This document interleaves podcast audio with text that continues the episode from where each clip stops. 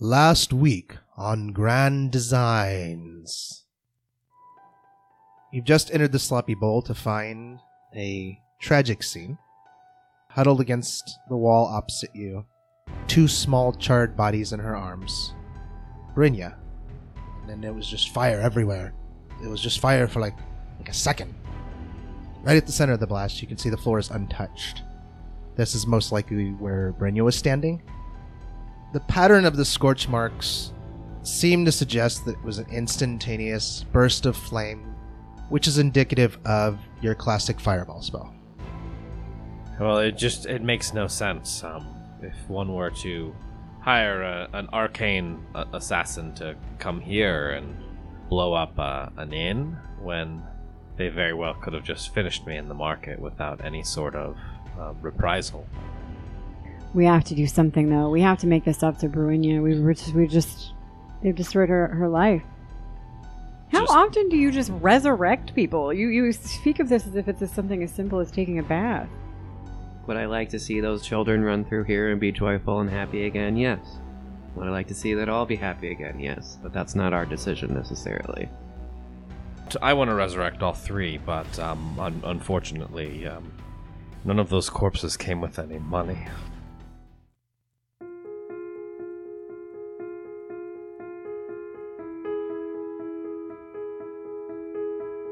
Hello and welcome to the Rollmageddon podcast, the Grand Designs Campaign, episode number 26. We are a Pathfinder 2 campaign. Molly's making faces at me, trying to break me while I'm talking. I actually wasn't trying to break you.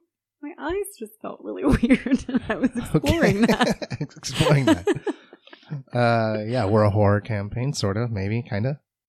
And I am Jason, I am the Game Master, and let's introduce the three players and their characters they'll be playing tonight. Oh, well, I guess I'll go first since I broke Jason right from the beginning. My name is Molly Oblivion, and I play Bonbon, and occasionally her faithful companion Gremlock, who is also sometimes under the control of the incredibly cruel GM.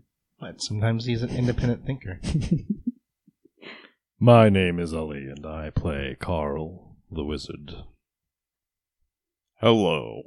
And I am Jordy, playing Beckus Brandywine, a human bard extraordinaire. You just kept getting more and more robot as that sentence went on. I went lower. When they go high, I go low. The reverse of Michelle Obama. I'll go lower. Don't we? Should we all just get an extra hero point? Because this was like the best. I'm not giving you anything for free. We are on fire already, and we haven't even started. Yeah, don't remind him about the hero points, because we can get free ones if you forget. So, who gets hero points? Did anybody have any left over? Yeah, I had two left over. I feel like the expression on your face. It's my allergies, Jason. I know, I had two. You're reading too much into allergies. I only spent one. I think I should still have two left, though. Did you?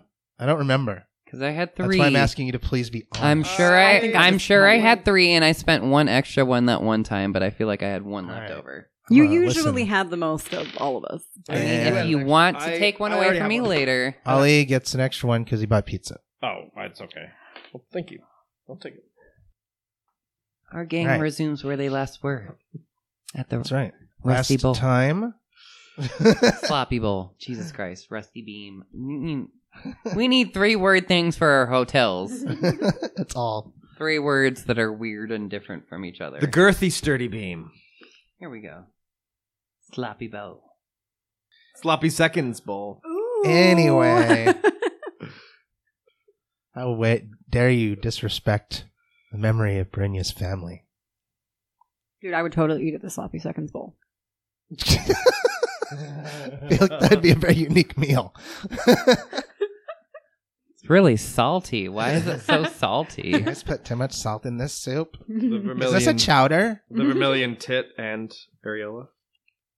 Anyway, last time you investigated the crime scene where you'd found some sort of fire-based calamity which killed many people, including Brynja's family. Did not kill her, but left her pretty messed up.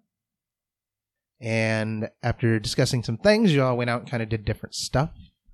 Carl, you went to the temple to discuss the possibility of rezzing the kids and husband, or at the very least, your apprentice, with Yana, Lucretia and her lizard. No, Morgana's got the lizard.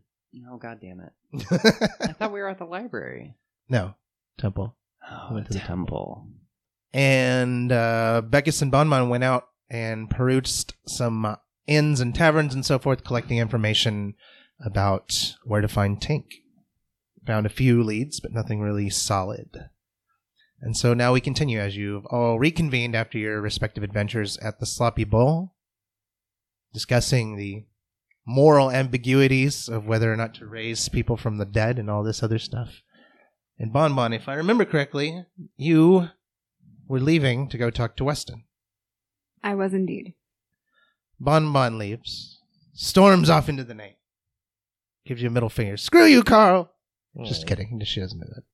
Carl's already emotional from the loss of his apprentice anyway, so he probably sheds a few tears or something. Elves cry?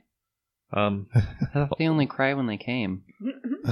Well, who's to say Carl's not coming? Maybe their tears also impregnate many women. I mean, there's a chance, but there's an offling that you might be the offspring of me, but I also find you very attractive, and you could further our gene pool by maybe me sliding inside of you. Not walk down that road again. I think you already did. I feel like...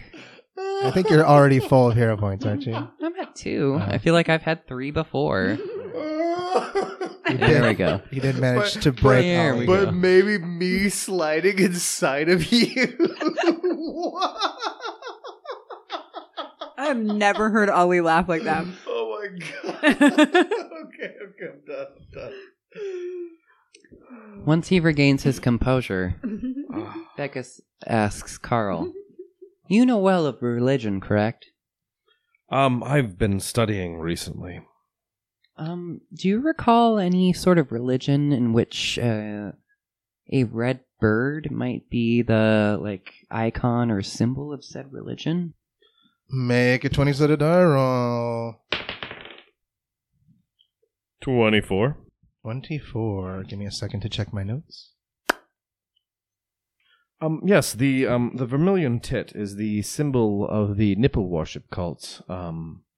Their worship involved licking of the middle fingers and proceeding to circle their nipples in a clockwise motion while reciting a prayer. Is that how I call them? Nipple Titi. They also suckle at her stony teat. I'm going to roll for deception right now. I've just been watching Jason this entire time. I'm going to roll for deception. Fucking hilarious. I'm just filling the time. You can edit it out. There we go.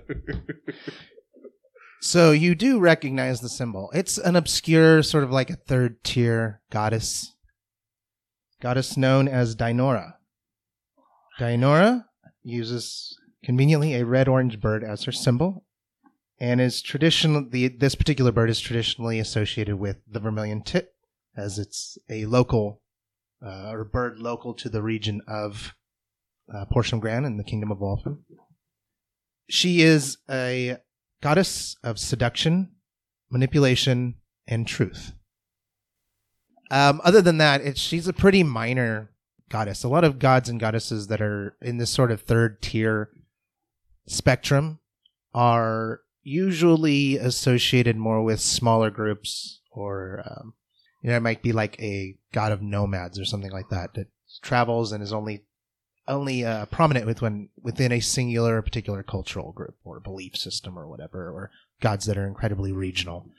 And the only thing you really know is that Dainora is a very secretive goddess for being someone who's so associated with truths. She seems to keep a lot of secrets. Dainora is also known as the goddess of stolen secrets, or the sanguine lady. Sanguine, am I pronouncing that right, Molly? Sanguine? Yes, sanguine. You can say sanguine or sanguine. Or sanguine. Just not penguin. You cannot say penguin. I mean, you penguin can, but it would make no sense. Okay. Penguin. She's also known as the penguin. She's also known as the beguiling queen, or the collector of secrets. And she is known for using seduction and manipulation in order to find lost and hidden truths and secrets. And that's about all you know of her, even though I have this lovely printout that I may give you at some point, and if you happen to roll better or discover more. She is all of those things that I just told you, Beckus, in exactly that fashion. And if we perhaps were to go research her, we could learn more. I feel like research isn't enough. I want experience. So I'm going to venture out to the Lonely Barmaid and see what happens from there. If you want to accompany me, I would love to accompany you, Beckus. All right, so you're all heading outside the walls up to where you last saw the door, I'm assuming? Yeah, tour about my... do I need to be drunk enough to remember where I was? Like, is it state-dependent learning, or... I would assume you could make your way back. Okay. Is the Sloppy Bowl open? Like, you can't... Nobody's eating and drinking, right? No one's serving anything. Just no one's attacked, working like, 3 hours ago. It's just, like, we got in there because, like, we're allowed, and there's, like... Yeah, it's... Remember, there are 11th hour, there are 11th hour guards posted outside. Okay. There's some people were milling about in the streets wondering what happened, but they've all left. It's getting close to midnight. Okay. After all of the whole y'all wandering around and getting information and stuff. But as you go off to do that, we're going to switch over to Bonbon. All right. Bonbon. Bonbon. Oh, Bonbon on her way to Beckus. You mean Weston? Yeah, Weston. I get them confused often. It's true. All you humans sound and look the same to me. Ouch. All right, so I'm on my way to see Weston. So you make it to Weston's mansion, and... I knock upon the door. Wait, don't I have, like, a key at this point? Because, I mean, I work with him a lot, or... You do not have a key, but you also know that the door is rarely locked. Oh, okay. Because Saris usually never locks it. Okay, I will do a polite knock upon the door, but then just let myself in. Okay, which is what you usually do, probably. Yeah. So you walk into the main hall. The candles are sort of burning low until it's just the whole place is kind of shut down for the night. You hear the sound.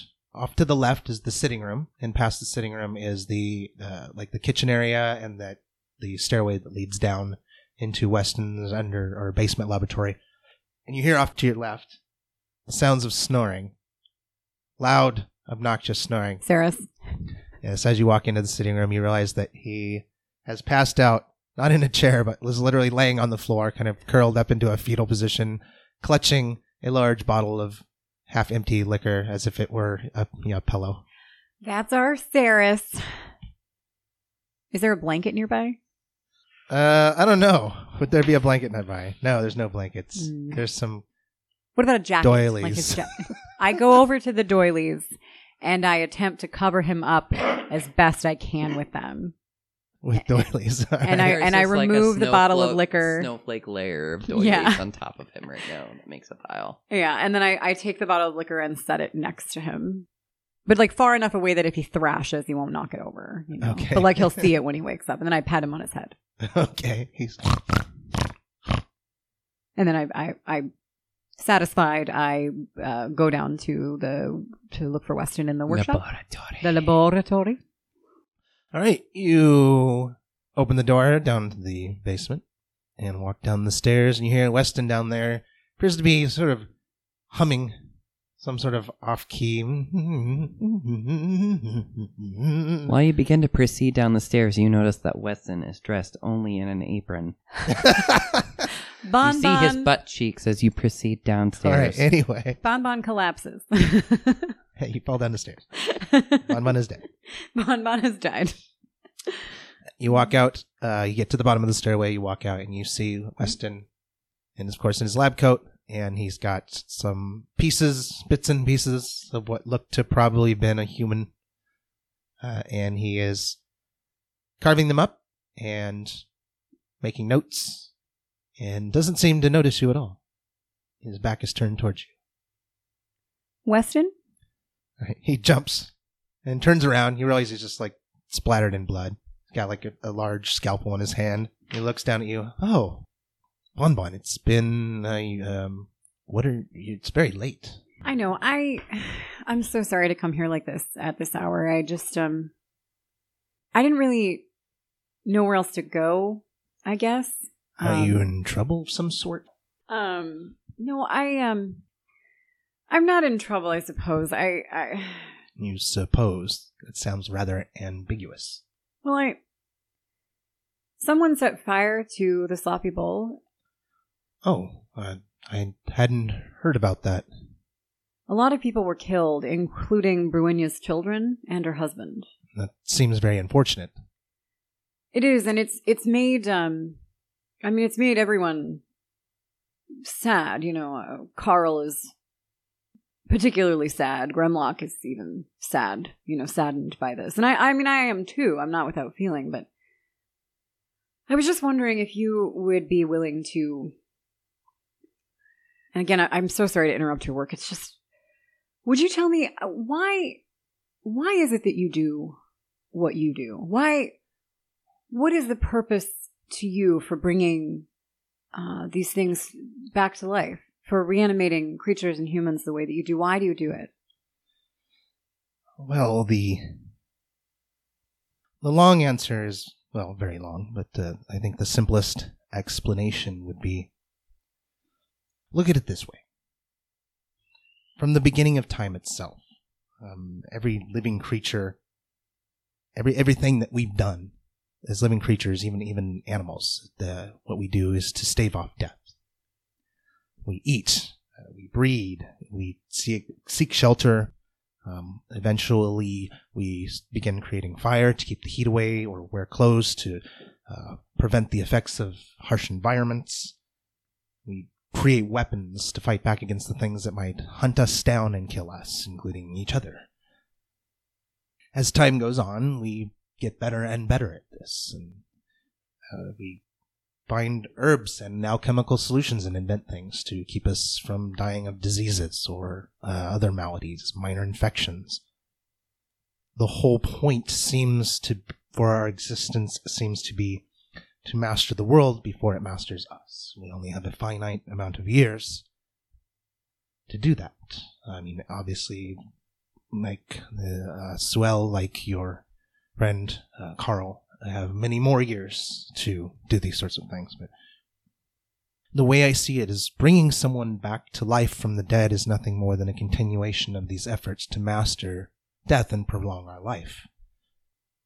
We live in a world that's constantly trying to rob us of our living state, and what if we can simply reverse that?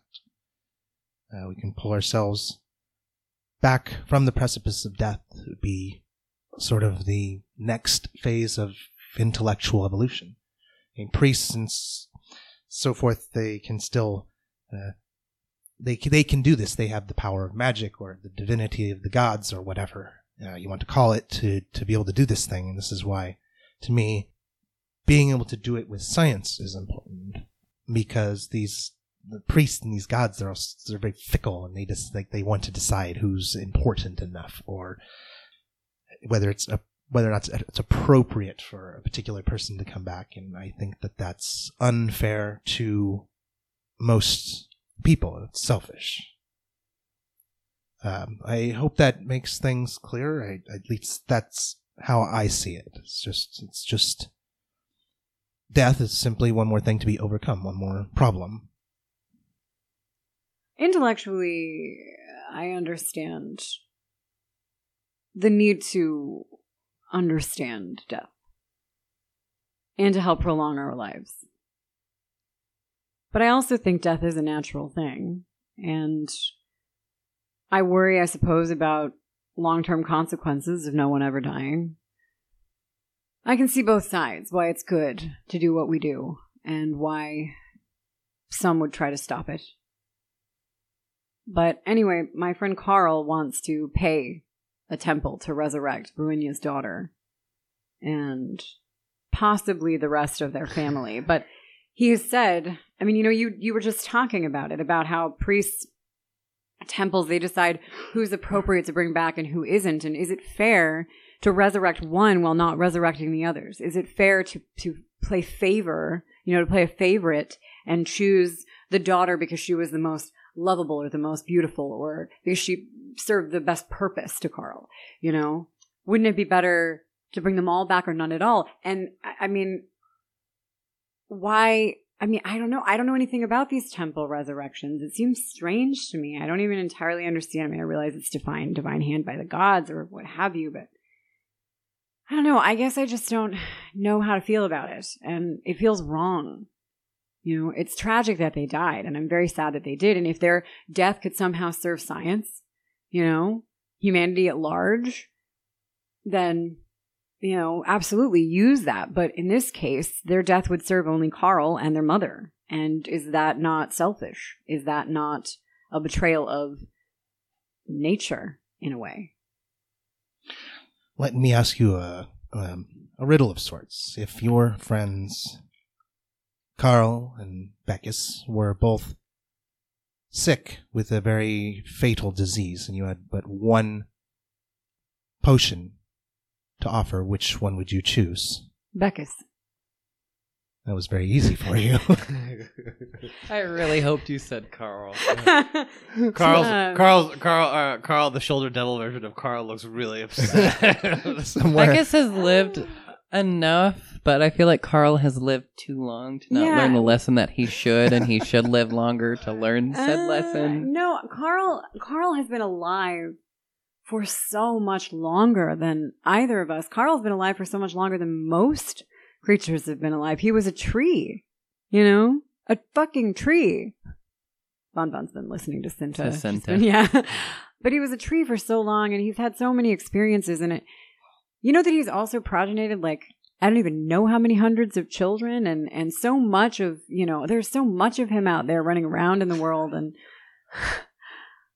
I don't know, I find it fascinating, and I definitely think it's interesting, but I also think that after all this time of being alive, he still thinks that those little wooden things that he whittles are going to get him out of fights and sticky situations, and somehow all right, perhaps I asked the wrong question.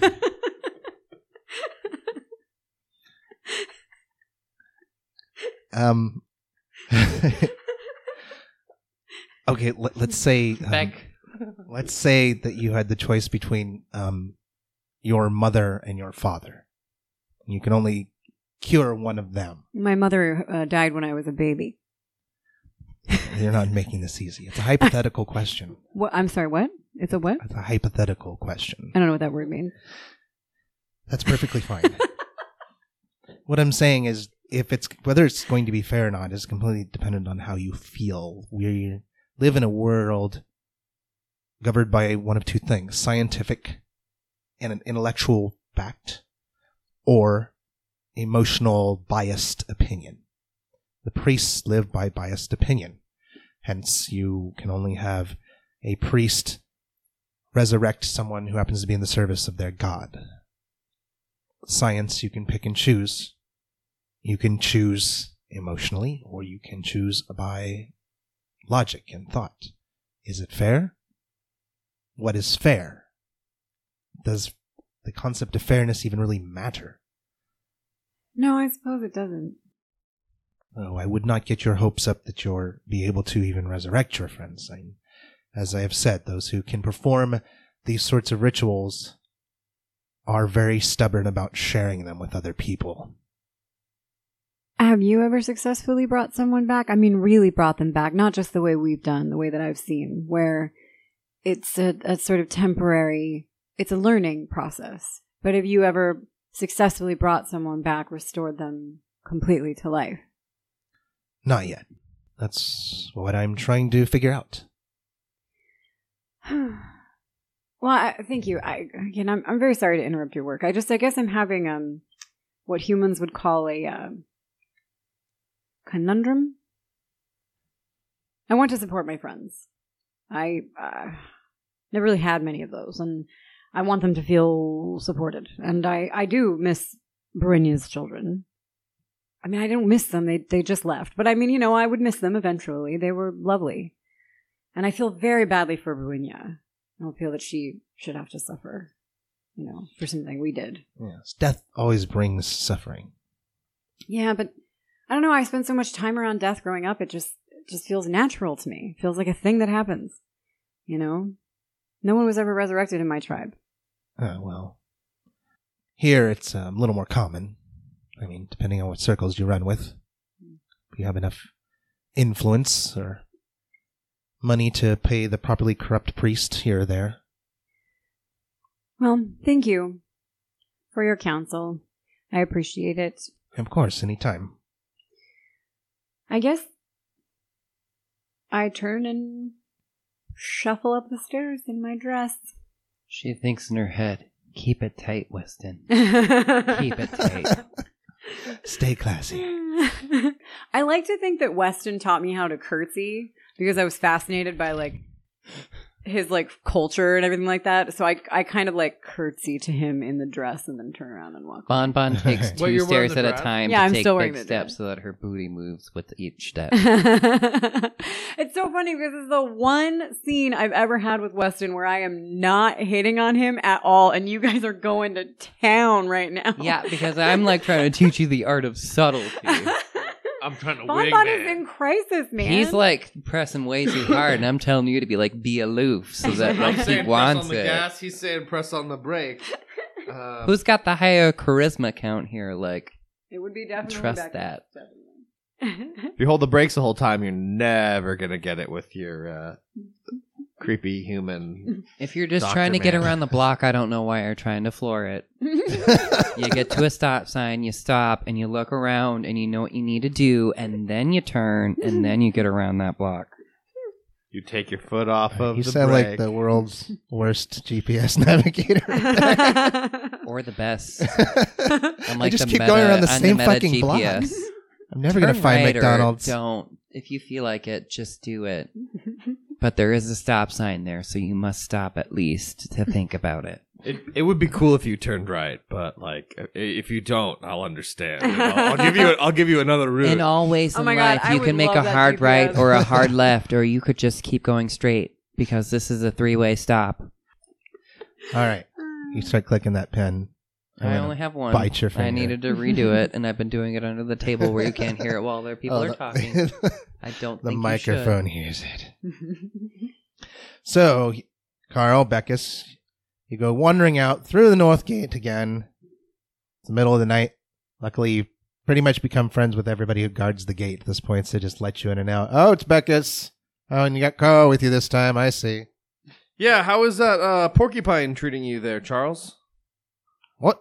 Yeah, I remember that poor. Oh, wrong gate, sweetheart. Oh, I'm so sorry. You look just like Charles. Y'all need to get out. Go get drunk somewhere else. Don't bother me. Not on my watch.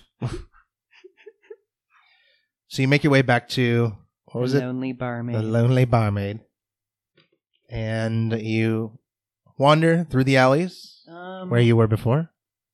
Firstly, I'm going to pour two very strong drinks to try to, I want to be on the same level. I want to recreate anything. If something's going to slip by me, I want to be, slightly unaware, but, I need that same... It's an experiment. Carl will also pour two more very strong drinks. 4 silver each. And he's going to drink both of the drinks real fast and give Beckus one. I drink both of mine quickly. Should we do another round? How drunk were you the first time? I mean, it was a... You just started, yeah. You were drinking some very strong stuff. It's midday, so yeah, we're good. Let's proceed through the alley. You follow me, buddy. All right. Here we go. I need to remember what I was doing. Pretend you're Andra and you're really big and attractive and dumb and almost ununderstandable. I'm muscle man. Look at my chest. I smash stuff. It's not working for me. I can understand you too much right now. My muscle, my smash. There we go. All right, now you walk down that way, and I point down an alleyway. I'll just wander that way. Okay. And Beckus, what are you doing? Just watching him wander? I follow slightly behind him, but almost a block and a block behind, because I feel like that's about how far him and I were from each other. Okay, make a perception check, just Beckus. I didn't bring my papers today, I'm sorry. No papers, no admittance. No papers. No papers. There goes the arrow point. That's 20.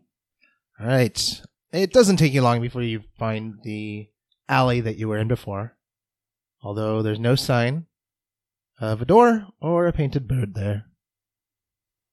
I'm going to stare at the building in which that I saw the door from the backside, which there is no door, and I'll proceed to start doing a sexy dance for no reason. All right. That works. You, should I roll a performance? Sure, make a performance check. That's a 27. Whoa. Right. Carl, you witnessed a very sexy dance. I'm gonna come out and throw some coppers to start the money flow for him. Okay, well, you're in an alley, and there's not going to be any money flow from anyone else. I'll throw a couple coppers. All right, your drunk ass throws a couple coppers at Beckus' feet. Beckus, nothing happens. Well, I guess there's no secrets here that I have to share. Well, I've got lots of secrets. Do you? Yeah, but nobody will ever get my secrets. I cast charm at one level. Wait, cast charm on who? Carl. Okay, hold on. It's happening again. You're casting it at level 1? Yep. Okay, remember, this is going to upgrade your degree of success, so you just need to not critically fail your saving throw. So make a will save. Oh, man. Yeah, you're fine. 23. You shrug off the effects of this rather soft charm spell. Why, Beckus, you charmer! Sorry, I'm trying to go through the motions here. Let's try this. And I walk up to the wall and just knock on the wall. All right, you knock on the wall. Nothing happens. Can I detect magic? You can detect magic if you wish. Wait, I know that we're searching for the doorway, right? And theoretically, Beckus. Okay, yeah, I'll cast detect magic. All right, you sense that there's something magical within the radius of the spell. Can I narrow it down? No, you cannot. Remember. Oh, Lady Dainora. The way that's done is you would then cast you could move around to try to narrow the space down, but then you would cast Read Aura, which is a cantrip on each individual object you think might be magical. Okay, I have that prepared as well. I would like to cast that. Frankly, right. I thought it read a person's aura, but this is also... No, it's actually... Yeah, no. Remember I was complaining how there was no direct way to figure out magic stuff, then there was. Aura. It's a cantrip now. Well, I would like to do that to see if there's anything magical that I don't know about. Hold on. I will also cast it at the same time, since I have it as one of my special innate cantrips. All right, you cast your... It takes a minute for each casting of Read Aura, by the way, and you cast it about on various things, the wall, windows, like anything you can find, and nothing that you scan with your Read Aura comes across as magical. Make a... All right, you can make either a nature, an occult, an arcane, or whatever the other one is. Religion. Any of the four base magical things, since Read Aura falls into all those categories, you can make any one you want. I got a 28. Beckus? 10. All right, Beckus, you discover nothing. Carl, you reckon that the only... Given the number of things you're scanning, either you're really just not finding what it is. It's also possible the Read Aura spell will not detect any illusion that's higher than the level that you cast the spell at. Oh. So if what you're detecting is some sort of illusory magic, it will be impossible to detect unless you heighten the spell, for one. Even then, if the illusionary magic is more powerful than what you're able to heighten that spell to, you'll still not be able to detect it. This is the nature of illusions, to be secretive. I know this, right? Okay, but no, you don't know this. I'm just throwing that out there to troll you. Okay. I'm gonna explain to Beckus this exact information. Well, shit. So. Oh, sanguine lady. the beguiling queen, I suppose. My knowledge for the secrets of things that I do not know is not enough for you. So, I suppose I will be leaving here, and anything that you might need from me in return in an eternal service for the things that I am seeking for is not enough for you. Listen. I start walking away. Okay. What? Slowly, but like the Hulk while he's walking down the highway. Looking for a ride. Listen, sadly, that's a reference that a lot of people won't get. But we get it, and that's what matters. Listen, Google it. Listen, Dainora, I don't know if you know, but Beckus, once he makes up his mind, is pretty stubborn. So, if you want him to help you, maybe now would be the time. And I'll wander off behind him. Okay, you two wander off. Okay. As we're wandering off, I had an idea. Should we tell her a secret? Offer a secret where that door was and see if maybe it'll, open? Every time I fart, I laugh, regardless. Even if it's silent and someone's like, what are you laughing at? And I say, oh, just something funny I was thinking about. No. It's because I farted. No. All right. I'll come back to where the wall is. I'd like to whisper to the wall. I'm going to tell it a secret. Okay. Listen. I know you like secrets, so I'm going to tell you my secret, which none of our team knows. I think I'm directly responsible for the death of my apprentice. And the guilt at having caused so innocent a child's life to be taken makes me want to stop at nothing to get her back. And I'm putting on a strong face, but I'm really torn up inside because we were really close. And I don't think... I don't think Beckus or Bonbon are going to appreciate when I resurrect her, regardless of what they decide. Here's a secret, Dainora. He's not whispering that quietly. Oh, I'm trying. All right. Well, that was my attempt at trying to. All right. Nothing happens. See, nope. It's a riddle. I start whistling as I walk away. Okay. Is that hopefully attracting a bird? I don't know. We'll see. Stolen secret. I'm going to whistle the whole way home. All right. So I'll talk to Beckus on the way out. So, she's kind of a minor, a third tier goddess or something. So, it's not surprising that she wouldn't show up to... I'm pretty sure she's angry at me because I didn't recognize her. We've had a meeting. You remember that pleasant bird? I like that bird. I should have taken it home, but I didn't. Oh yeah, on the balcony. Yeah, I remember that. It wasn't an alleyway, but you were on the roof after a certain point. You're always up on the roof. Yeah, I like getting up high. Should call you Ruff because you're always hanging out on the roof, as my grandfather would have said. I think I had a dog named Ruff back in the day. Do you feel like you're personally responsible for what you did? I feel like you have no personal claim to the children throughout the years, and this one, even though it wasn't yours, you felt a special connection to. Yeah. And you wanted to nurture it in a way that you haven't done before, and it awakened feelings inside of you thought you didn't have, and then they were there, dormant. Listen, now they're awake. How do you feel? Listen, Beckus, I've gone out to buy tobacco on a lot of kids in my lifetime. I tell their mother that I'm going to be running to the store to go buy some fresh tobacco for a pipe. And I just don't come back. I did that a lot of times. It kept working.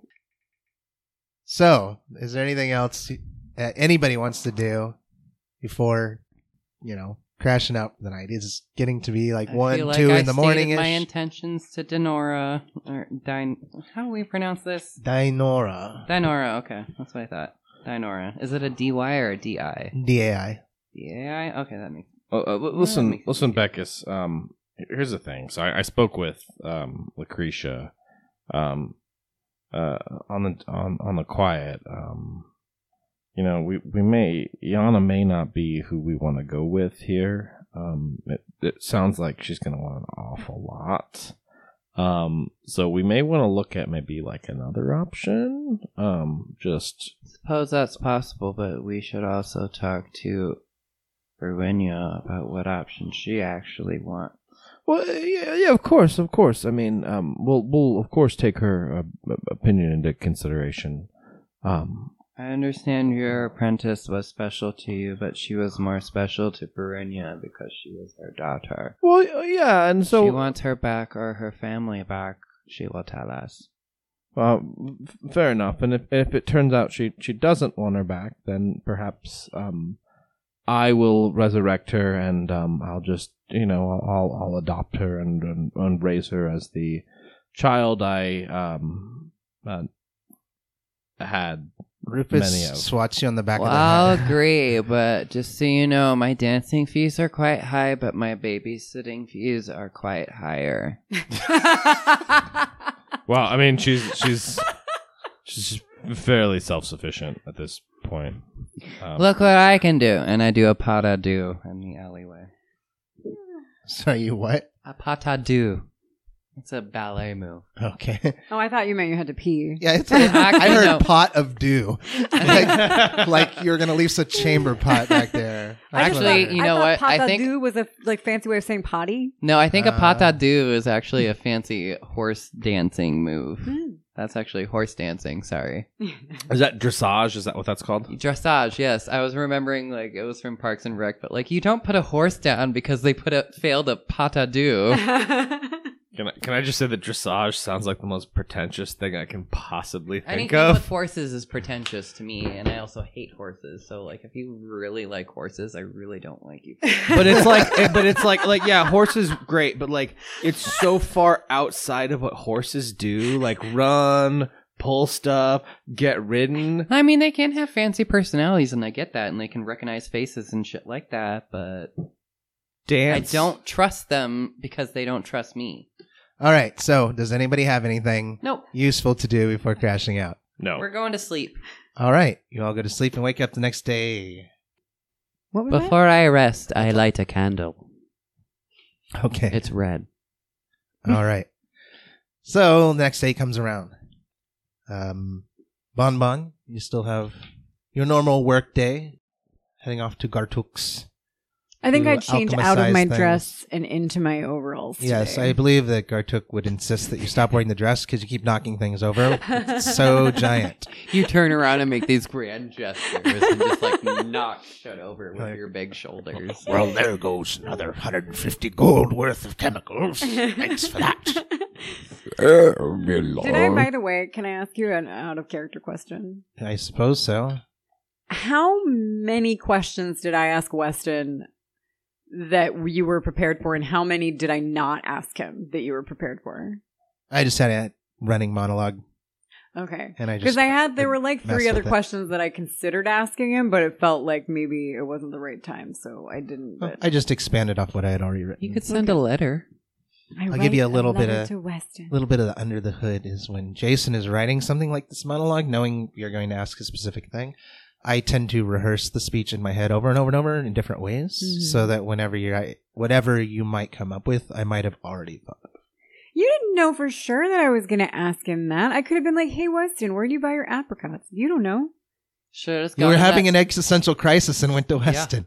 Yeah. I literally have a page of existential crisis stuff for Bonbon. Should have just gone to the alley and thought of nothing and tried nothing, and the door would have just appeared to me. If you look at this, the title of the scene is Bonbon's Existential Crisis. Jesus Christ! I feel like I should have asked more questions. I just, didn't expect him to answer the way that he did, and he made me feel a little bit better about you. Although I also now know that if I had to choose, I would save his life. I like that you answered that so quickly. I think we all knew how that was gonna go from the get go. So, Bonbon, you're off to work. Okay. Carl, you wake up and realize that normally you would have an apprentice today to train, but today is different. So you kind of have... Ouch. Sorry.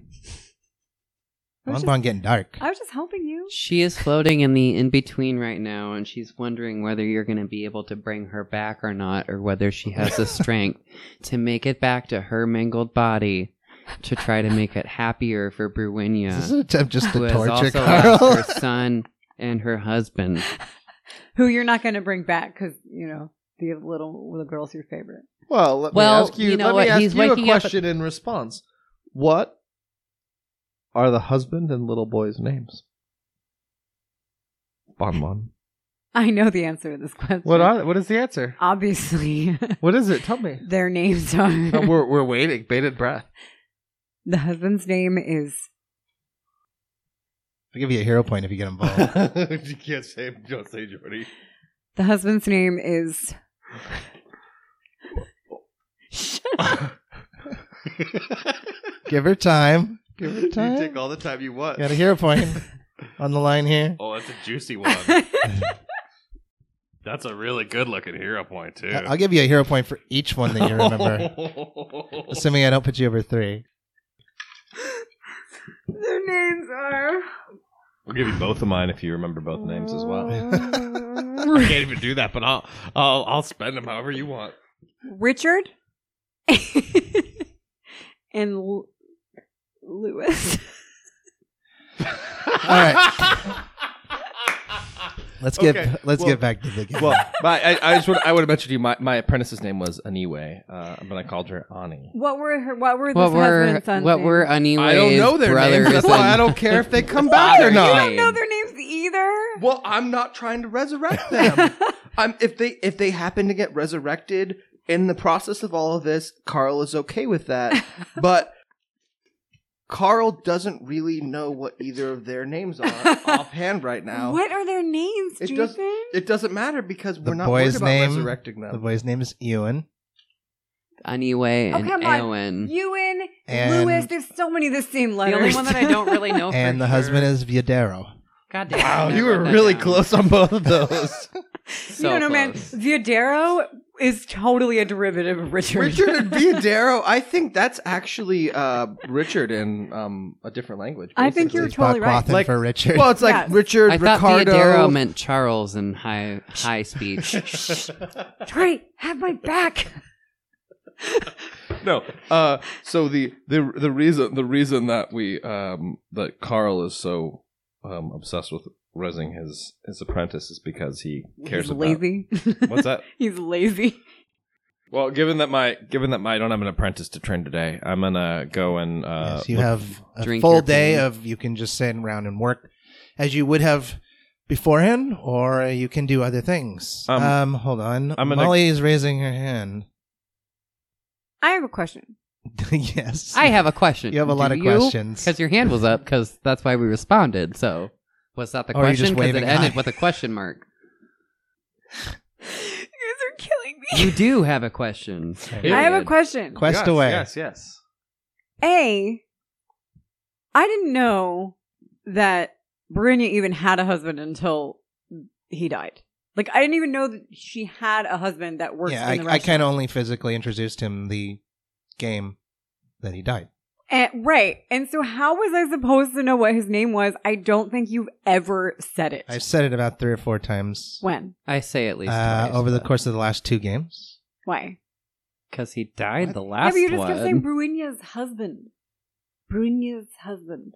I challenge you to actually listen to our podcast. I have it in my notes outside of what I had, but I knew I had that down, but I knew it was Anya and Aniwe or whatever. Ewan.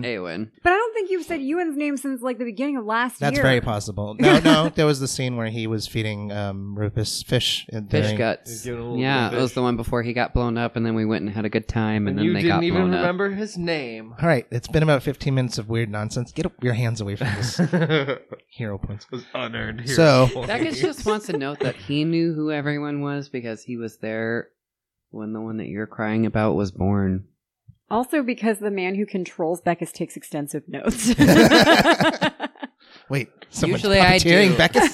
I do take extensive notes, but I will say I do take Jonathan Nash style notes where they are all over the place, and unless I have the right book at the right time. Yeah. And I did take notes for this one. I was like, I'm not leaving this behind. Like, I have to know where I'm going. In addition to you two Carl having a day off, Bonbon having to go to work, Beckus, you have, again, a performance at night, assuming that you're not interrupted by the 11th hour needing some help tracking down yet another coin. So that is your current situation. You have, some of you have certain amounts of free time at various points during the day, which is where we're going to try to figure out what you're doing. Carl?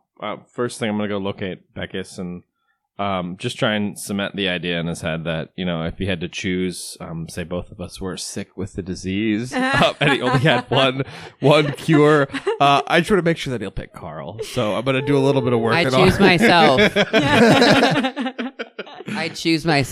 I'm going to take it in case I don't have it, and like you coming and telling me this infected me with it. I choose myself. You've lived like fucking thousands of years, man. That is greedy. Yeah, that is quite greedy. Listen. I'm not actually going to do that because I don't actually know that Bonbon would choose Beckus over Carl. That's true. You don't know that. I don't know that, so I actually wouldn't go do that. No. I was mostly doing that to make a joke, but we can edit it out. I mean, you could literally. I'm going to have to edit this entire episode out at this point. No, you're not. You can literally wake up and just knock on my door, and then like you can wake me up, and then Bonbon will wake up in the drawer that she's sleeping in. Oh, you have your own room. It's a closet. No, we made you a tiny room, didn't we? Carl, it's a closet, but it's big to you. No, Carl has the closet. I thought Carl was sleeping on the couch.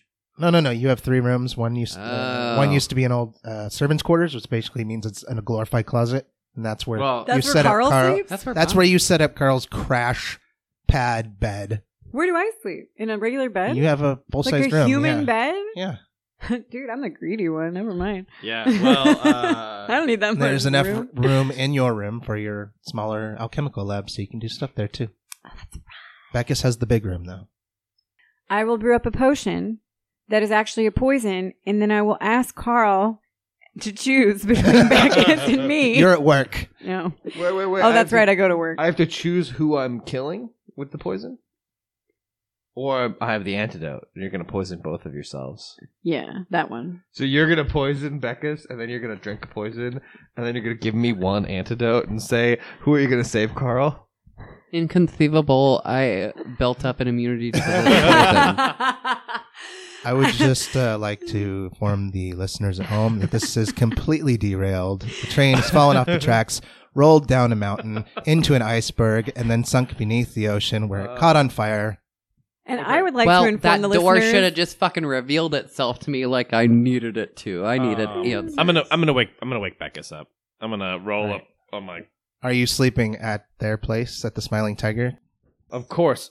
He walked back with us. I allowed him to stay with us. Okay. Just making sure. So what are you two doing? You have the forefront of activity. Is there anything you would like to accomplish? Or you just want to like, kind of live out your day? Is there anything that you can remember about... Edit out the long pause here so I can... I do every time. ...the name of my own goddamn god. Because it's been so long. Dainora. Do you remember anything about Dainora? You already made your role. You would have to do research. He slept, didn't he? To do that sorts of stuff. Wait, yes, I remember all of the things that I told you yesterday, which I will then repeat to you in the exact same fashion that our kind GM repeated them earlier. No, we should go to the library and maybe research. Should I just go to the park and sing to the birds and hope the right one shows up? Or that might be a thing you could do. There are Vermilion Tits all over the place right now. I feel like I have angered the goddess by not, formally acknowledging her presence. Here's the thing, though. I don't know that she formally introduced herself or showed her presence. I mean, it's not up to you to know what gods think that we should know about ourselves. As old as you are, there are gods that are older. Well, yeah, I mean, if you want to go sing to some Vermilion Tits at the park, perhaps we should grab some bread or something. We could feed them. Maybe find a nice bench we can sit down and... Or we could just go to the GD library. Reminisce over my lost apprentice. I can sing along the way, but I feel like I won't see the door. And her father, Richard, and her brother, Ian. Already forgotten are the names of the father and the brother. It's Ewan and something. Viedero.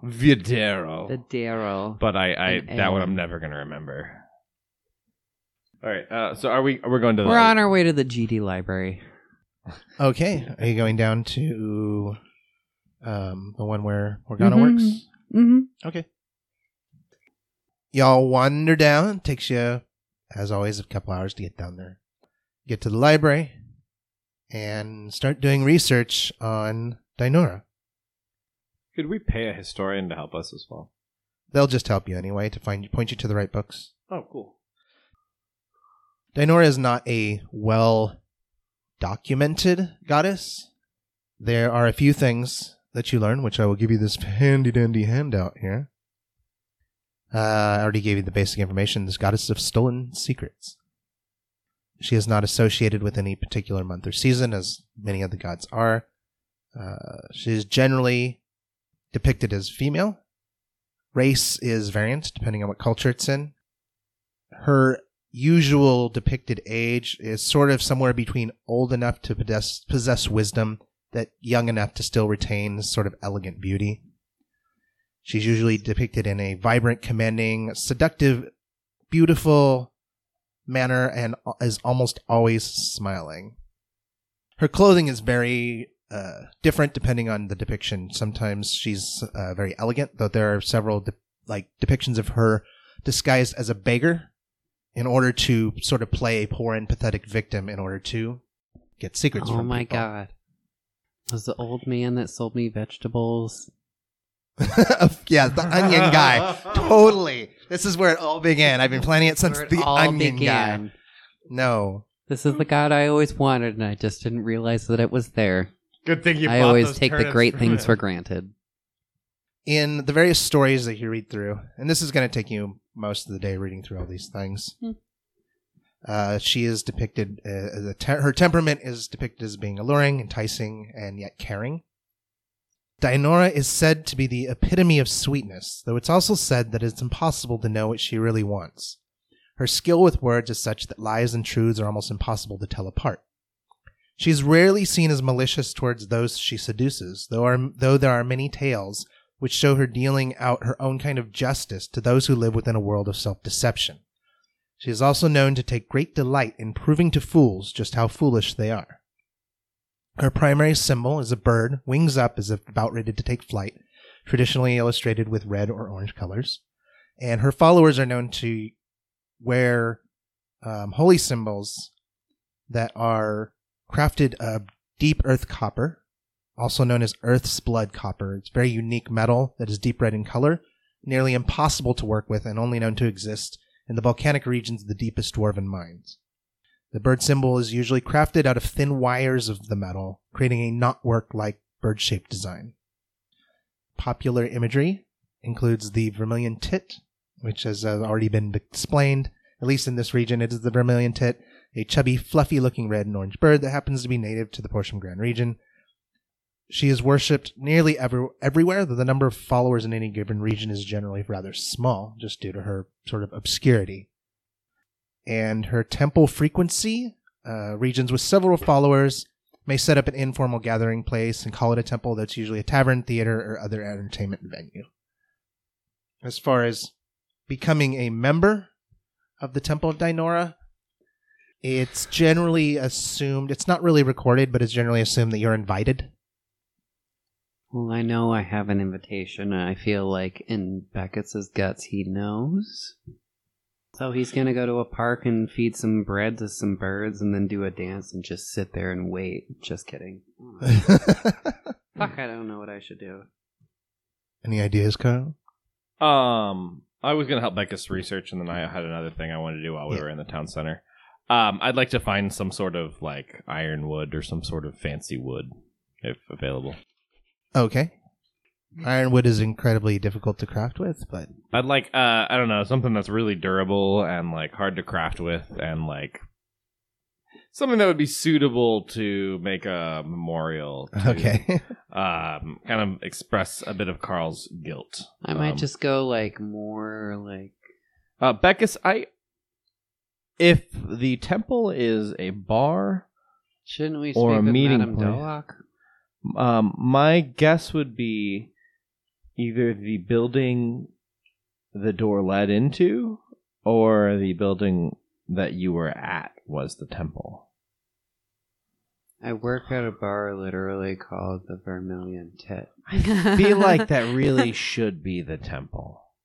I feel like that might be too on the nose, but I also feel like if I didn't investigate that, I would be mad with myself if I didn't. It kind of does seem like that might be where I would. I mean, if you want to investigate the time place on the front end of where that building was, you can go on ahead, but I might just head to the Vermilion Tit. No, I think let's split for a bit, and I'll get some. I need to get some wood. Are you going to whittle something special? Because I feel like if we're going to speak to her, that you need to have some sort of offering. I'd be happy to give something. I was planning on carving a statue to commemorate my apprentice. Please do, and the better, the greater. I will give you 2 gold in addition to for anything that you might spend on it. Right. Just so you know, actual, not ironwood. It's called Darkwood. It is 500 gold pieces for a single branch. So you might have to go a little cheaper than that. I'll say you can get some rare woods, enough to carve a couple of carvings for 5 gold pieces. What's the equivalent of mahogany? Mahogany? Fine, mahogany. It's from the rainforest, buddy. That's good enough. I don't need anything that can't be broken by fire or magic. Oh, I forgot that before I left for work, I wanted to tell Carl something. Oh, yeah. Is there any way that I would, like, pass by him on my way to work? No. Did you leave a note? Yes, I left a note for Carl. All right. What did it say? It said, I guess it's all right for you to resurrect the little girl. Carl sheds a single tear. Just one. Just one tear for the note. One lone tear. Just because you guess it's all right, like rather than being like, I'm so happy for you to resurrect your apprentice that you secretly like felt like a fatherly affection for and are really upset about losing. I say I guess it's all right for you to resurrect the little girl, even though it's very human of you. Sincerely, but I spelled sincerely like 2 E's at the end. Ooh.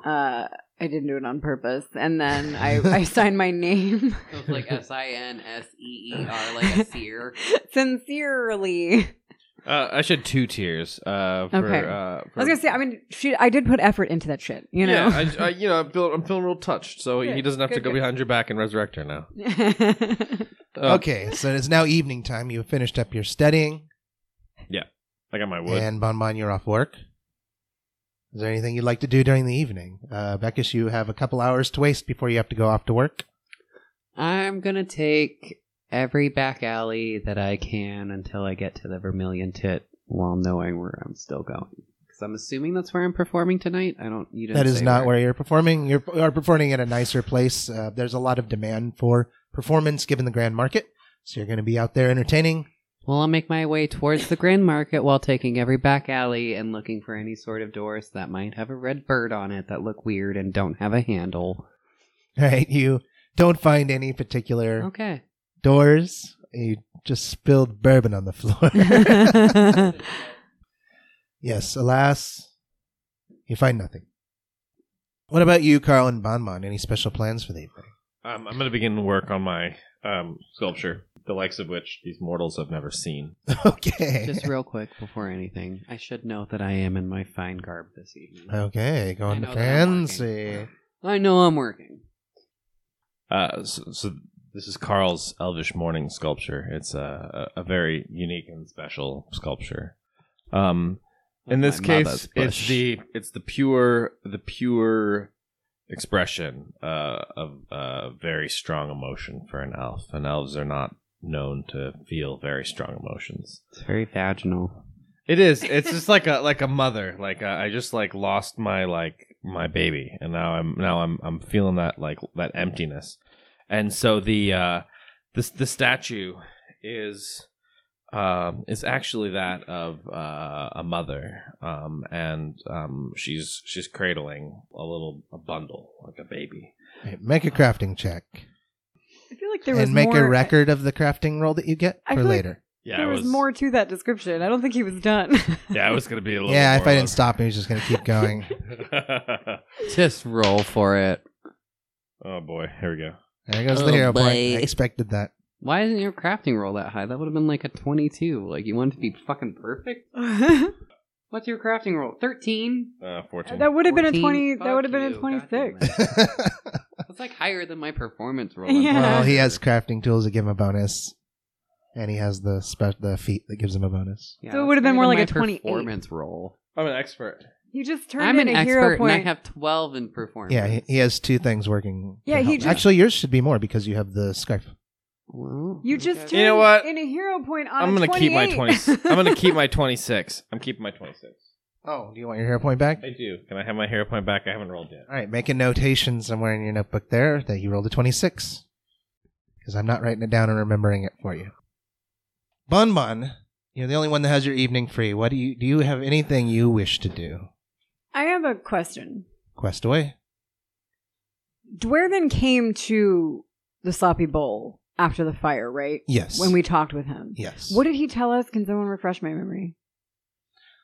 He just made some various comments about it didn't, he thought it was odd because the jesters don't usually use magic. Let me get my list. All right, so, let's see. Dwarven didn't know that the jesters were back. He was going to look into it, try to figure out why they're back, how they managed to get in to the East Block without being noticed, where Tink might be, that kind of stuff. He was skeptical about the use of magic. That seems weird. Also, that the three jesters were dead as well, so he speculated that it was an outside hire who basically went rogue and killed them all for whatever reason, or possibly that the person who attacked wasn't even associated with the jesters.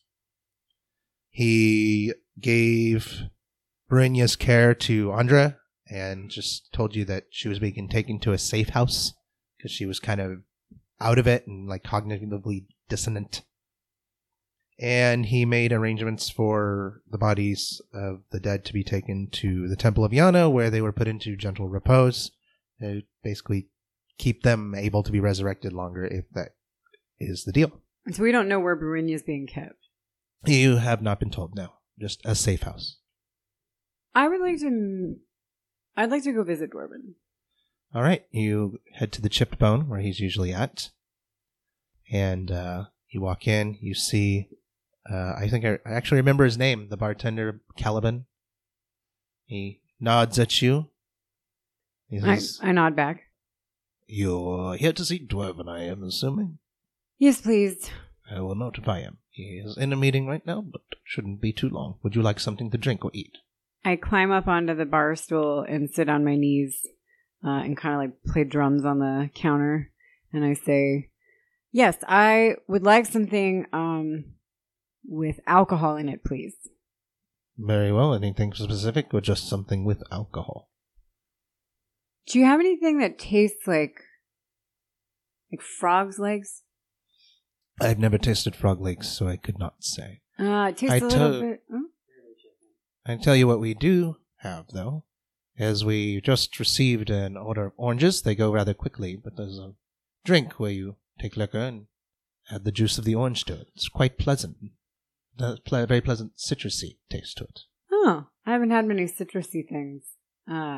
Yes, I shall drink of the orange. Thank you. All right. He takes out, and you see him pours a little bit of this clear liquid into a thing. It's called a bolt turner. Grabs a couple of oranges and just squeezes them into this glass until it fills up and hands it to you. I look impressed. And then I take it, and I take a drink. And it's surprisingly sweet compared to other alcohols that you've encountered. I make a face, as I'm not really a fan of sweet things, but it's not terrible. And it definitely has a kick, which I feel like immediately because I'm a lightweight. So cheers. Thank you very much for the citrusy fruit of the orange. He nods and heads off. Enjoy your bolt screwer. Your nail carriageman. I proceed to get drunk. All right. You're drinking on your drink. Caliban eventually refills your drink for you. Starting to get tipsy. Thanks, Cal. Appreciate ya. And then, very large man he recognized as Jaddle. He has this iron chain with spikes all over it that's hanging from his belt. He walks over. This is Dwarven's ready to talk to you. Thank you, Jaddle. It's Jaddle, but yeah. He kind of guides you Jaddle back behind the lattice work that blocks Jaddle most of the chipped bone off from the booths, and guides you in where Dwarven sitting in a booth, and he motions for you to sit down. When you sit down, he closes the shutters behind it. What can I do for you? Flop down in the table in front of him. You look like you've begun to enjoy yourself this evening. Your Calabar gave me citrusy fruit of the orange. I see. There must have been something else involved with that, but is there anything I can do for you before you fall asleep here on my booth? Dwarven, my friend, my human friend. That's a very real possibility, so we should get. I understand we should get to this. The point. Do we have any idea who has done this to Brynja's family? We're still looking. Bonbon doesn't know anything, you guys. We're still looking into leads. Make sure he knew Tink did it. We don't know who did it. Well, you already discussed all that with him. Yeah, I know. And Bonbon is drunk, and she's really upset and doesn't know what to do. What can we do to stop it? I don't understand. I've been looking into it to find out what I can. We have found a few more jesters that seem to be hanging out in certain areas. I have Halle, who's very good at finding people, looking into specific inquiries, and hopefully we'll be able to find Tink, and from there determine whether it was indeed her and the jesters who committed this act. But didn't you say that there was doubts cast because they're dead jesters in the fire? That's why we're looking for Tink, so we can find out for sure. We'll find her, we will encourage her to talk, as we do, and then we will find out the truth of the matter and whether we need to be looking into other possibilities. Everyone's very upset, and I feel compelled to help, and I have no idea what I can do to help apart from I slip kind of down the counter a little, the little chair a little bit, and then I straighten up really quickly. I would like to would it be possible for me to visit Brynja? Brynja is in a very fragile mental state. If you wish to visit her, I would not stop you. However, I would ask that you refrain from mentioning the death of her children and her husband, as she seems to be in a sort of fugue where she doesn't actually know that happened. Oh, until she can come to terms with that, she needs to be treated with kid gloves. If you wish to visit her and wish her well. Okay. Yes, I would like that very much. And if there's anything that I can do to help track down Tinker, figure out, more of what happened, please tell me, because I think I'm also feeling very sad and I don't really know what to do with that. So, yes, there's a lot of unhappiness that revolves around this, but we're going to get to the bottom of it, and we are going to make sure that the perpetrators of this crime pay dearly. Thank you, Dwarvo. Of course. Would you like something, or Caliban to make you something to sober you up a bit before you go visit? Yeah. All right. Oh, does he have any of those dark beans? They sort of taste like a boot. I'll have him make something for you that's even better than that. Oh, Thank you. I'd like it to taste his boot like. Just to go out there and ask him for a bit of the spiced black. Spiced black. Yes. Gotcha. I stumble back out to the bar. I do that curtsy that Weston taught me. I go to the bar and I pull myself up by the hands like in a pull-up, and I just put my chin on the bar and I say, "Hey, Caliban, I need the spiced black." He immediately reaches over and picks up, say, an already prepared drink, which he slides in front of you. You guys are so nice. It smells... Humans are so nice sometimes. I mean, then they also set buildings on fire and kill children, but when they're not doing that, they're so nice, you know? The drink smells very spicy. When you taste it, it tastes like a mixture of dark coffee, bitter chocolate, and like jalapeno. Okay. It causes your eyes to water. I like this. This is great. You have a napkin? Kind of like your mind starts to wake up. This is fantastic. Spiced black. Do you make this yourself? It's a recipe I received from someone I learned from. Yeah. Well, it's quite good. This is in fact, I would say this is a damn fine cup of coffee. Thank you very much. Well, should help to wake you up at least. All right, so Bonbon. On my way to Berenius, though, I'd like to stop at a place that sells gloves that are children-sized. Okay. Like kids. Dwarven said to treat her with kid gloves. Huh? Yay! That was such a fucking dad joke. I also have an image of you saying kid gloves. So you pick up a very small set of gloves. Thank you. And Jaddle gave you the information about where to go. Okay. So you go a couple blocks around into this area that looks like they're old renovated, like old houses that all been subdivided. And the place where you're going becomes very obvious when you see a very wide, squat man with a gigantic pair of swords on his back, Andra, standing out front, kind of leaning against the wall and looking surprisingly sober. Oh. Mm. Wait, who is that? It's Andra. My boyfriend. Oh, that's right. Your boy. This is going to become a ship if anyone actually listens to our podcast. I'm shipping it. I already shipped it. I shipped it the first day I met Andra. I don't care. I don't care if you're describing this person to me. He is his own thing. It's like me, like Britta crying over the little elf man dying. So you see Andra. He notices you approaching and he nods. Hello, Andra. Yes. I've come to visit Brynja, and I brought her a gift.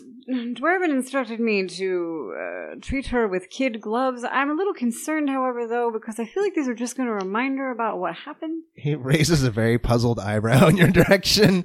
He reaches down and gently takes the gloves out of your hand and says, "You'll treat her with them?" Oh, I say, get her good use. Excellent. Thank you very much. Just remember, and he gets dead serious as he looks at you. No talking about the kids or asthma. Just let her rest for a while. I'm pretty sure I understood most of that, and you can count on me. If you don't, if you get upset, I'll have to cut your arm off. Just one. Wait, I'm sorry. You'll have to cut my arm off? Yeah, just one though, not the other. That's very kind of you. Thank you. Also, I heard Beckus sends his regards. He opens the door for you. He motions up a set, like it opens up into a meeting. That's why he got in. Wingman Carl, just like... No, I wingman without even being there. She just name dropped, and he got let in. The door opens up into an immediate hallway that kind of splits left and right, and a stairway that goes up. And Andra points up the stairs, second on the left.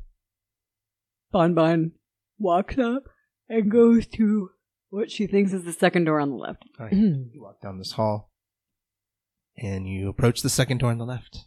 You can hear footsteps from inside and a female tone humming.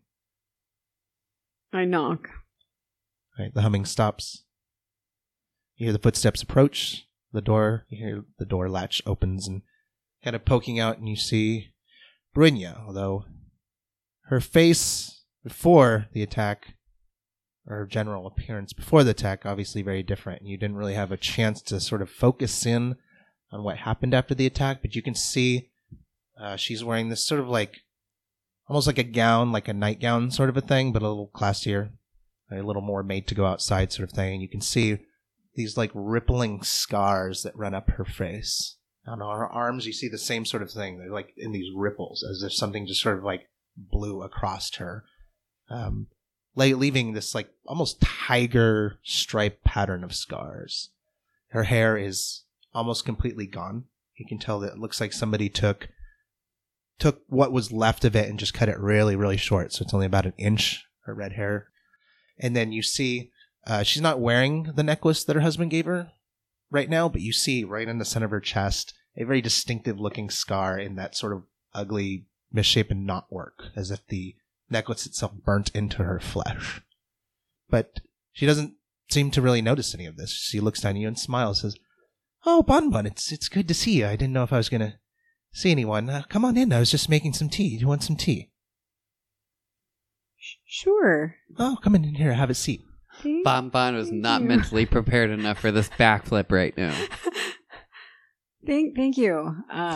So what brings you here? I mean, well, Andra tells me that you've been helping Darrow and the kids and Carl and all them, helping to get the place back in order while I rest up.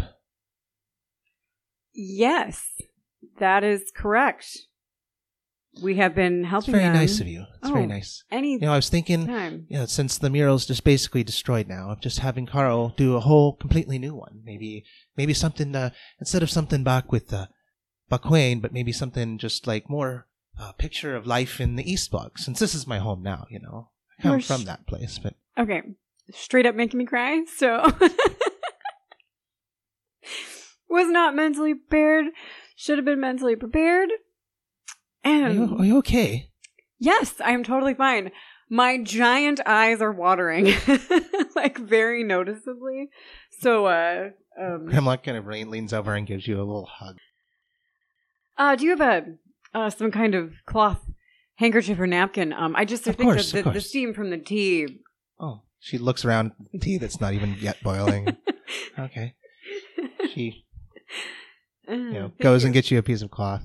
Oh, thank you. Well, I think that's an excellent idea. Your idea for the mural. I think that will be perfect. Under the circumstances, and I know Carl is anxious to get back to work on it, and yeah, everything's great. I just wanted to check on you. We missed you, and I'm doing fine. I'm healing up. They healed me up for the most part, but something.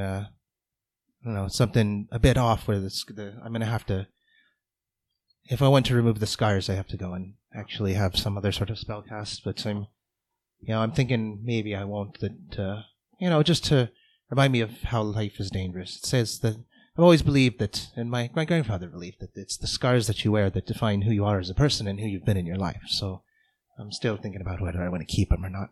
Oh, yeah, no, I my people are very, I guess what you would call avid fans of scarification, and scarring oneself to commemorate certain events. And that's an interesting, interesting honestly, tradition. I think your scars, they add character, and your head looks nice.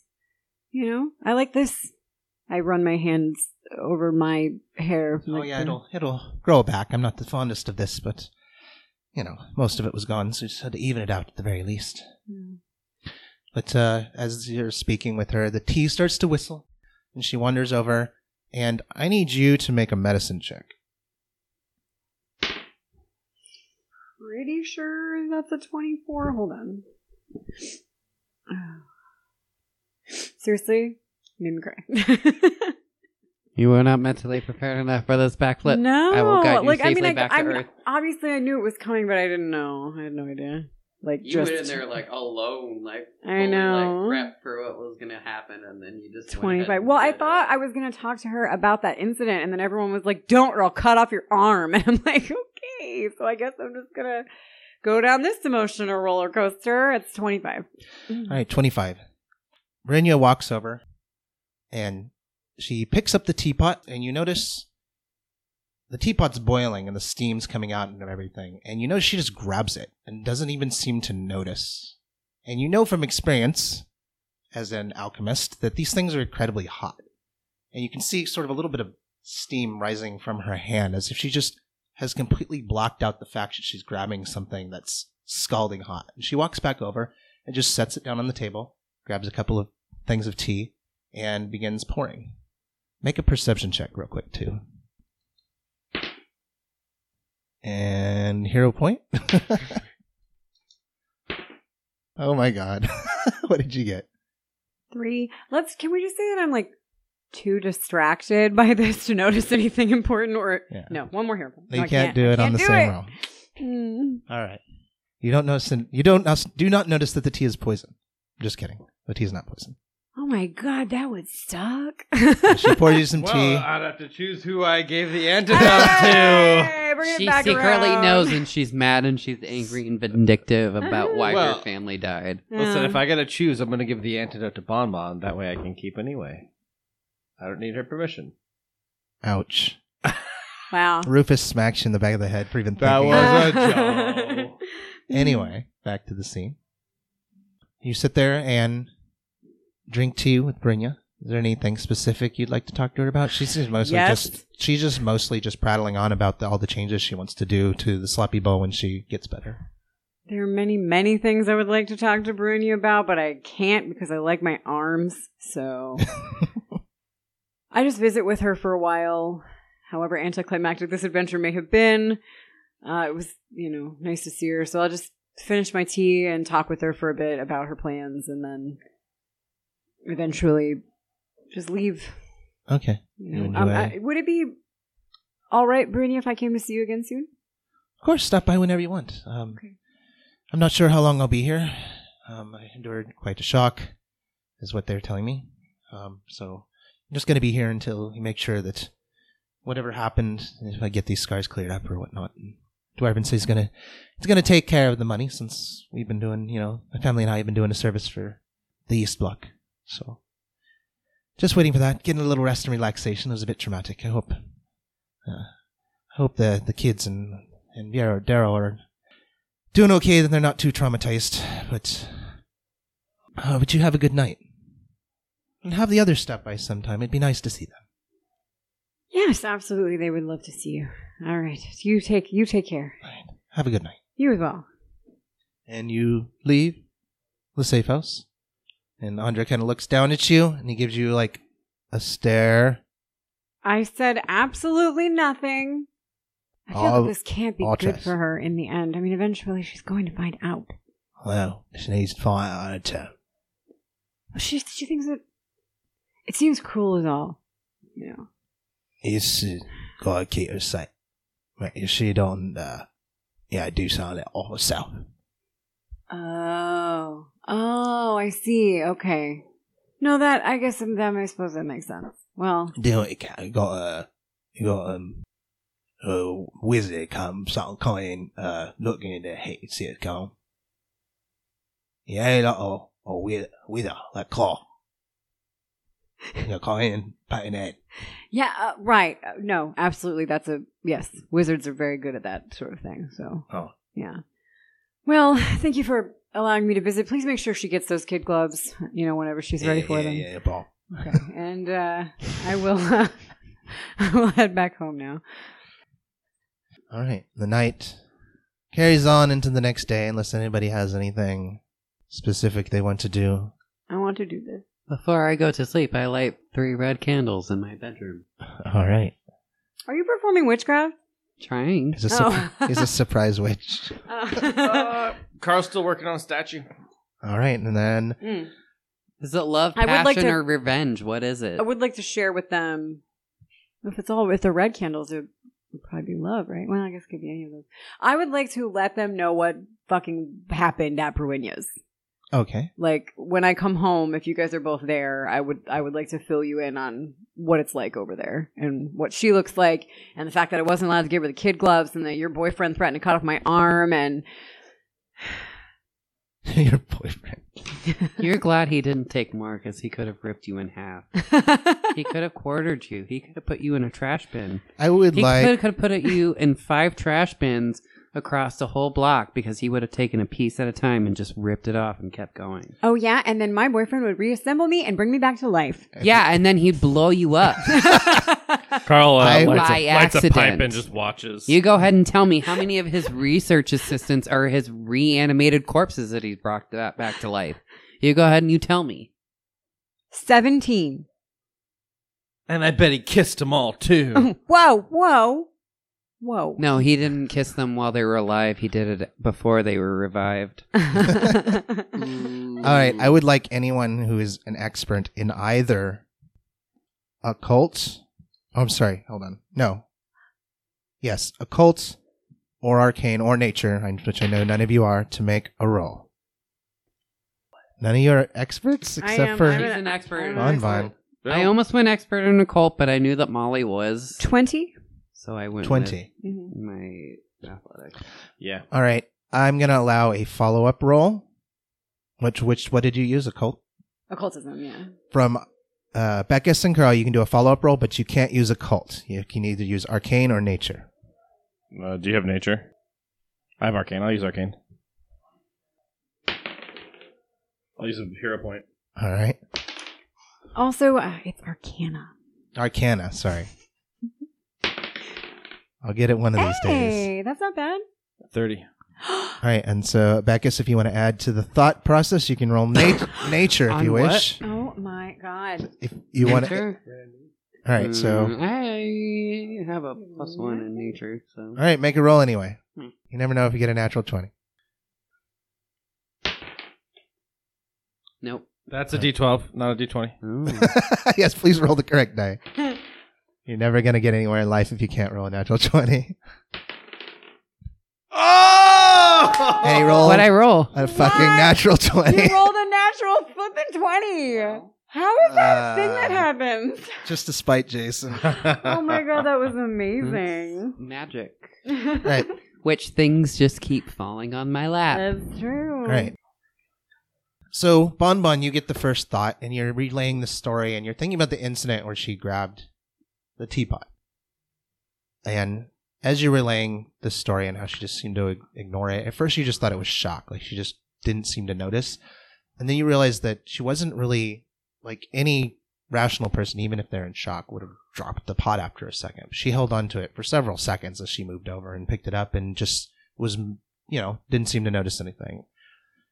Carl and Beckus, you start to think, Carl, you start to, like, as she's describing this, as Bonbon is describing this sort of pattern of scars on her, and combined with Beckus' sort of natural 20 in nature roll, you get this feeling that all the evidence that you've looked into so far suggests that she was the center of the attack. She was in the center of the blast. Somebody targeted her specifically.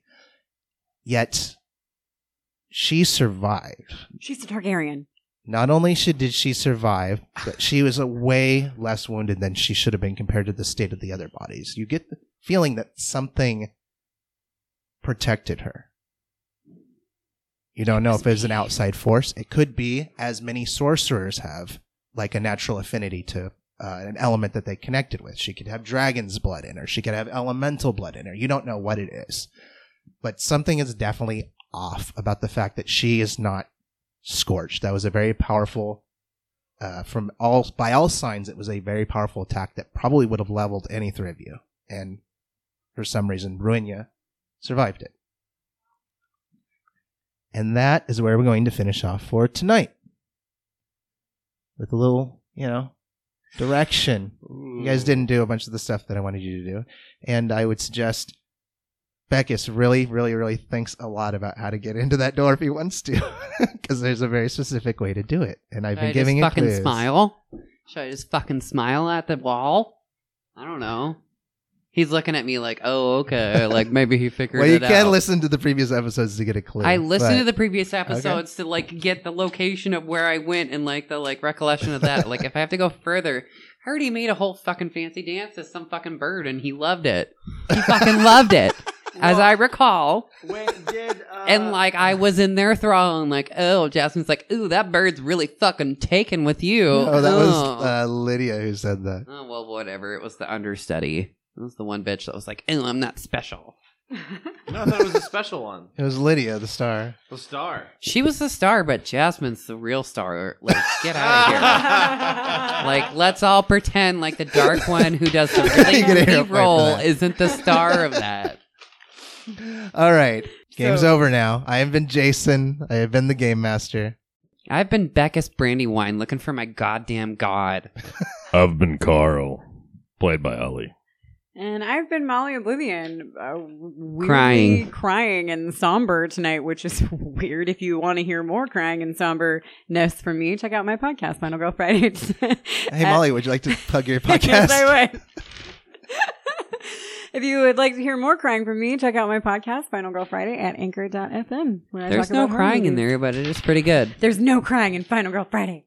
All there is crying in Pathfinder, though. You motherfucker. Shorty drops all the dice on the floor. Thank you for listening. I just cut this out before it goes completely crazy. Y'all have a good night. Thank you for being here and stuff. Bye-bye. Bye-bye.